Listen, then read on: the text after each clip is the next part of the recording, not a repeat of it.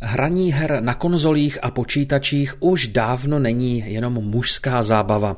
Se začátkem nového století se počet žen s tímto koníčkem neustále zvyšuje a aktuálně se poměr obou pohlaví vyrovnává.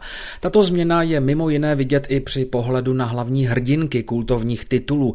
Stejně jako ve filmech a seriálech, také v herním průmyslu se role ženských postav v posledních dekádách znatelně proměnila. Hraní her se stalo významnou součástí zábavního průmyslu a řadí se spolu s filmy, televizními pořady a knihami mezi hlavní kulturní díla formující hodnoty lidí po celém světě.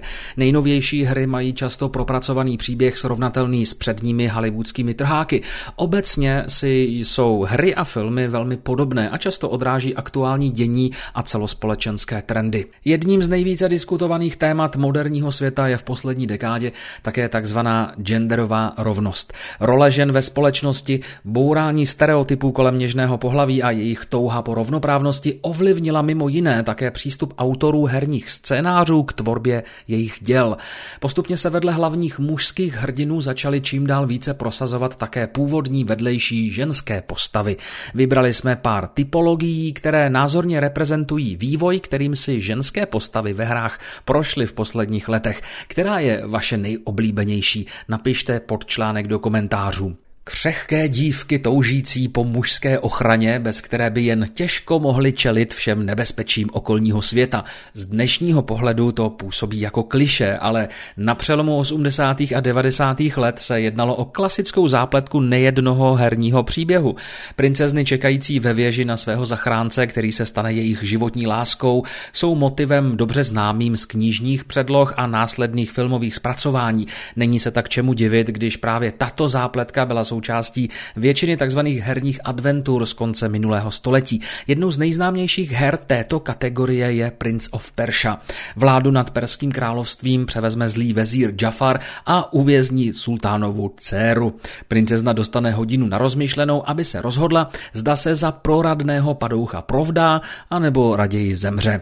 V tu chvíli vstupuje do hry princ, který se vydá na trnitou cestu, aby krásku zachránil.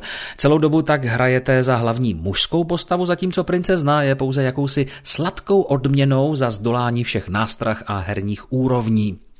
Ve druhé polovině 90. let se situace začíná měnit. Na scénu přichází ženské postavy s mnohem důležitější rolí, kterou však na první pohled předčí jejich vzhled.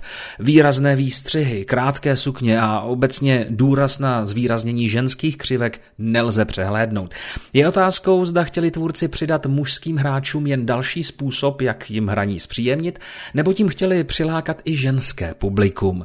Byl to však nepochybně trend doby na českých televizních televizních obrazovkách známý například díky seriálu Xena. Ve světě her se v tomto období objevila asi nejvýraznější ženská postava všech dob Lara Croft. Hlavní hrdinka ze série Tomb Raider stvořila fenomén, který se následně objevil v nepřeberném množství dalších titulů. Její dokonalá figura zvýrazněná bujným dekoltem a krátkými šortkami předčila její další přednosti, s nimiž čelila všem nebezpečím na svých dobrodružných cestách. Úspěšné herní zpracování se dočkalo také filmové adaptace. V hlavní roli filmu filmu z roku 2001 se objevuje další sex symbol doby Angelina Jolie. Není divu, že se populární Lara stala opravdovou globální ikonou zařazující se po bok Madony či Jennifer Aniston a znají ji i ti, kteří hru nikdy nehráli.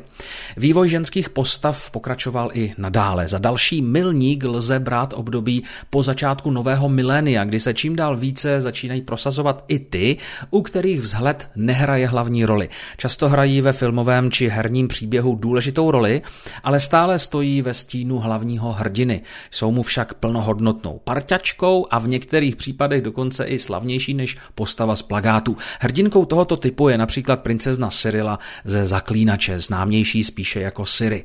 Tento původně knižní příběh hlavního hrdiny Geralta má také své třídílné herní zpracování, ve kterém se po boku hlavního hrdiny objevuje, stejně jako v knižních předlohách, právě také tato ikonická ženská postava.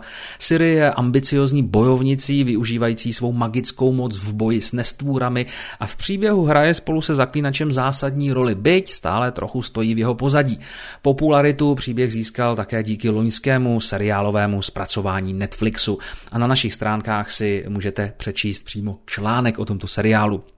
Aktuálním trendem jsou silné ženské postavy v hlavních rolích. Od princezen a sexuálních symbolů se tak role žen ve filmových, seriálových a herních příbězích výrazně proměnila.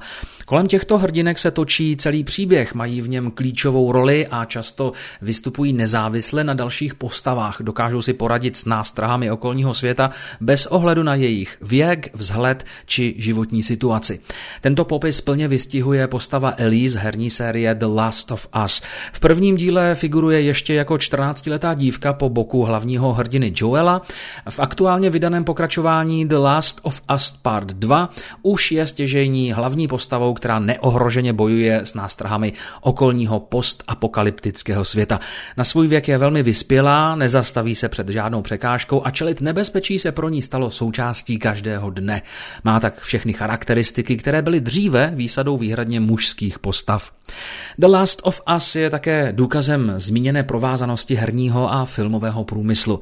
Stejně jako například Zaklínač se i tato hra dočká vlastního seriálu a to v produkci HBO. Příběh Ellie si však mohou všichni zažít na vlastní kůži už nyní díky herní novince The Last of Us Part 2 dostupné pro konzole PlayStation 4.